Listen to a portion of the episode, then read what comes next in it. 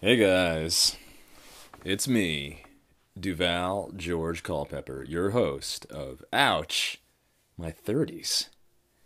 How are we doing on this, uh, what is this, week three of Corona quarantine? Uh, I have nothing to say on the matter. Uh, is it really April sixth? Oh my God. I've been asleep for four weeks. Uh, I'll just dive right into it. My father has been in prison for a total of thirty-three years now, uh, give or take a year or two. And um, him, he and I don't have a bad relationship. You know, my mom took me to see him like every month when I was a kid, you know, probably up until high school when I stopped giving a fuck and was like, I need to find my own path. Uh, so I, I know him pretty well. Uh, you know, it wasn't behind like a, Uh, plexiglass partition with, uh, you know, two uh, payphone uh, receivers. Uh, there was like a community cafeteria, and like we got to spend like an hour or two together. And he would like read me Bible parables because he obviously became religion, went to prison, found God. To which I say, uh, couldn't you have, couldn't you have found God before the uh, double homicide? uh, but I digress. So anyway, he and I have a good relationship, and he's on his way out of prison, and supposedly is going to be getting out of prison Uh, in June. And uh, leading up to that, like, he wants me to help him with his... He's, my dad's got a lot of ideas. I am my father's son for sure. He has a lot of ambition, you know, which in the eighties, you know, uh, manifested itself and accumulated in, uh, in just being like a eighties drug baron. Uh, but now he's trying to, you know, do more positive things, and he's got like a screenplay that he wants uh, made. And my dad, like, doesn't know how, like, the world works because he's been in prison, and it's not his fault. He's an incredibly intelligent guy. He has, like, patents for devices that he made while he was in prison. You know, he's, like, pretty, he's very well read, uh, but he doesn't know the intricacies of Hollywood. Um, but there are members of my family who do, so blah, blah, blah. Long story short, my father sends me the screenplay that he wants me to, like, I don't know what he wants me to do. He wants me to read it and, like, make it better or something. Uh, by page seven, well, let me, let me, let me restart. Basically, it's like a story of like a crime family, you know, kind of coming up in the hood, uh, but also a story of redemption and religion and, you know, what it means to, you know, step up and like be responsible for your family and all those good things. Uh, but by, by page seven, uh, the, the, his wife's character in the screenplay is reveals that she's a, a former Navy SEAL, and they go like on a raid of like a drug baron's mansion, and it's, it's badass. But I'm like, Dad, this ain't exactly a fucking uh, indie movie here, okay? Uh, between the car chases, the uh, ex-Navy SEALs, and, like, the para- paragliding uh, shootout sequence, uh, you're gonna need a little budget for this. So uh, he sends it, to, sends it to me, and, like, after three days, he's like, so, okay, can you, um, can you, can you, uh, can you get this, uh, get going on this? I was like, get, get, get what, get what going on this? There's, I... What do you think I? Who do you think I am, nigga? I'm trying to tell. I'm trying to get my career in order, not launch my father's fucking age. I mean, I would love to help my dad, but you know, there's only so much I can do at this particular juncture. So anyway, I had to kind of politely tell him, like, I'm not your assistant. Like, I'll happily do what I can. You know, I'll I'll, I'll proofread it. I'll, you know, I'll you know make whatever suggestions I can, but uh. That's my fear. Like, he's going to get out of prison, and he's going to think that, like, I'm some seventeen-year-old, not a thirty-three-year-old adult male who's, like, got his own life and his own sh- own shit. And I want to help him. Like, I don't want him to fall into these, uh, fall back into his old ways, shall we say. Because he got out after twenty-six years. When I was twenty-six, he went to prison when I was born, literally. Uh, he really didn't want to stick around. Uh, and I wasn't around. I didn't see him when he got out, just because I was, like, at the time, like, there's this bitch who listens to this, who's like, all you talk about is that you drive cross-country and you're a loner. Well, guess what? I am. And they were the coolest times. What were you doing when you were twenty-six, girl? Anyway, uh, I was living my best life when I was twenty-six, driving across country in a B M W, uh, having sex with tall, strong white women in the Midwest, not establishing a relationship with my father post-prison. Uh, so he ended up going back to jail because he violated parole, and uh, for a stupid reason. And when my father was in prison before, I was like, yeah, this nigga deserves to be there. Um, when he got out of prison and went back for like buying a dime bag in front of one of those dystopian N Y P D like monitoring towers, uh, you know, a crime that like rich white girls uh, easily avoid for a number of reasons. Most importantly, they get their weed delivered. So when my dad went back to jail for that bullshit, that is when I was like, that's fucked up. This system is gunning for my family and my dad. And like, that's, that's when it would, it became personal.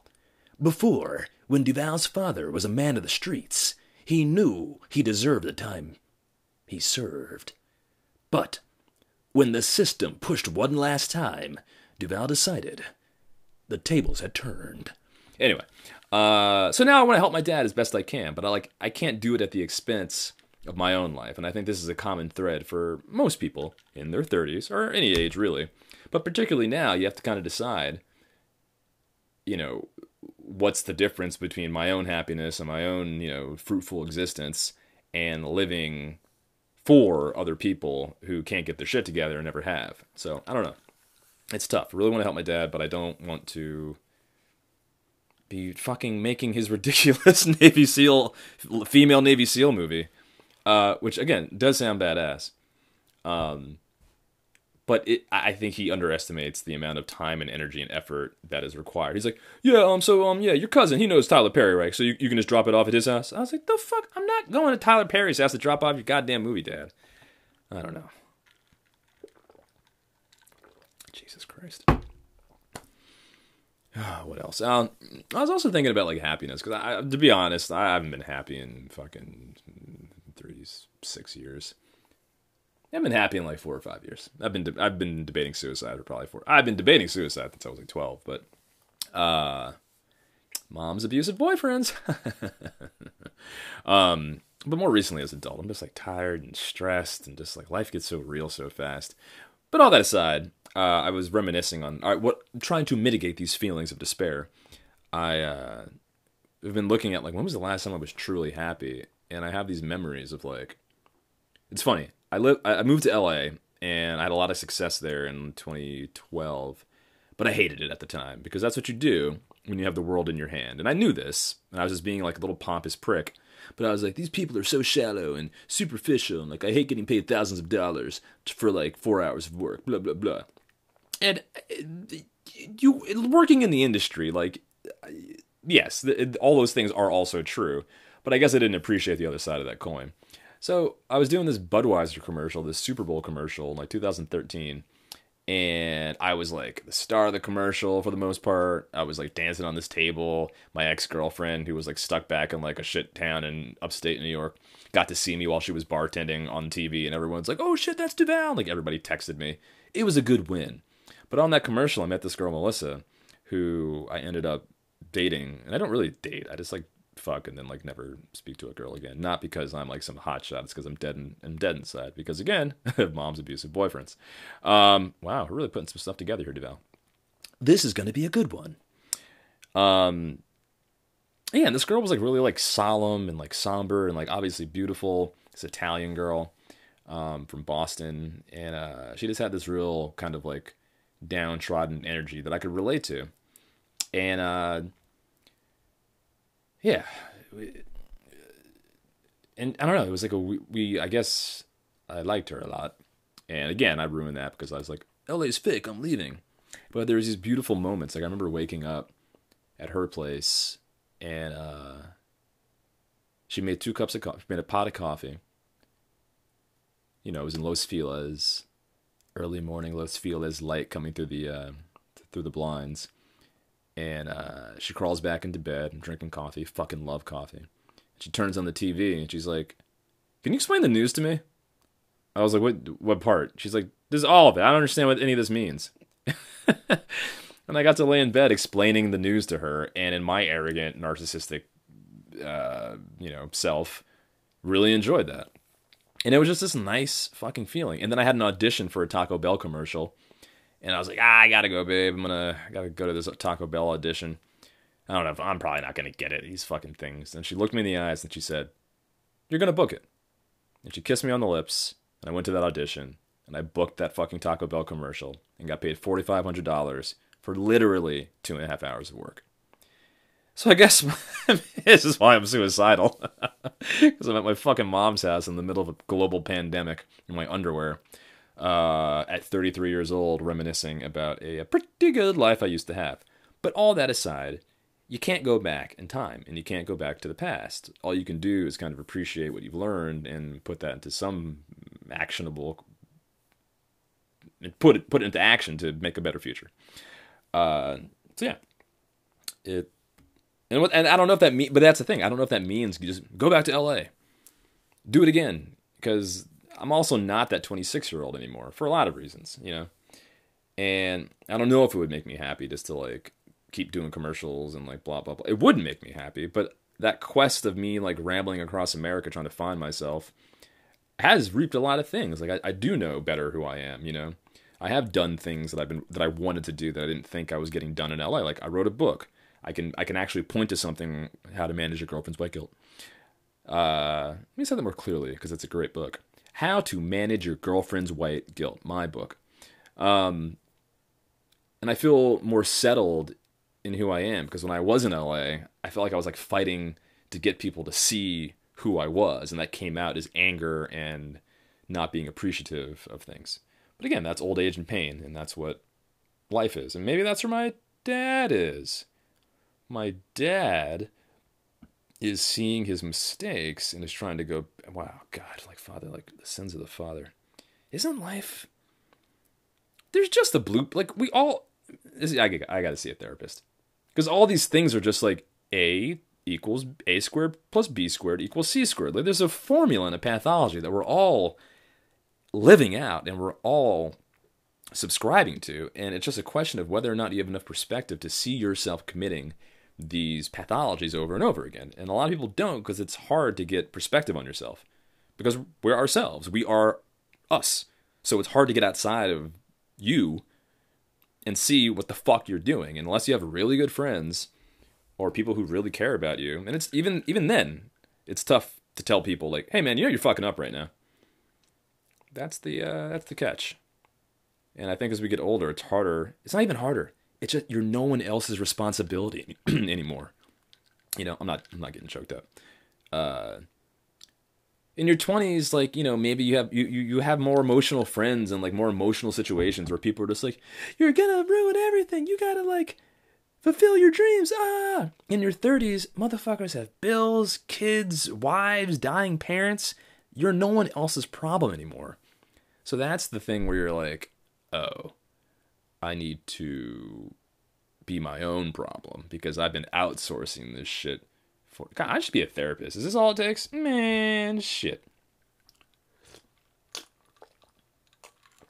So I don't know. When all this shit settles down, this global pandemic gets resolved, or it doesn't, or this is literally the prelude to the dystopian cyberpunk future that we're all going to be living, that is increasingly depersonalized, and you know the only currency is how sterile and isolated of an environment that and can, that you can live in. You know, no more exchange of ideas, just curated digital platforms that uh, major corporations control and make us easier to throttle into their own wills and wants. Oh boy, the twenty-first century is looking more and more like a fucking Keanu Reeves movie circa nineteen ninety. Specifically Johnny Mnemonic. So I don't know. I, I'm trying. I want to. I do know. I do know. I want to live again. I want to have a girl kiss me on the lips and encourage me to go do what I have to do that morning. And uh, maybe it is L A again, just with a better perspective, assuming L A exists after this pandemic. Or it's Wisconsin. I'm going to Milwaukee, a place that I weirdly like. And has a lot of comedy clubs, and is close to Chicago, a great comedy scene. And it's something new and different, but perhaps scary, and as a thirty-three-year-old, I'm perhaps less inclined to uh, start over, you know? Can you start over at thirty-three? Of course you can. Of course you can. It's just harder, and that's that's the catch. Can we all start over? Can my dad start over? Of course he can. Course I can. I don't want to make his fucking movie. At some point, I'd like to make it in a year. I just don't want him to like go back into his hood ways when he gets out of prison. He, he needs a project. We all need projects. All right. I'm going to take his script, turn it into a treatment, give it a nice six pages. Here's act one, two, and three. Here are the major characters. Here's the log line. Dad, you're on your own. Do whatever you want with this. I'll do that. I'm not writing his whole fucking script. That's absurd. I'll turn my family's property into a permaculture, sustainable farm. So the next pandemic, we can just live off the land and have armed patrols protecting the area. Okay. All right.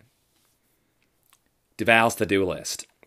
All right. One last thing that makes me happy, because I, I re- wasn't that nice though? Like Melissa kissing me in the morning, and encouraging me to go, because she was an actress too. She was a model and an actress too.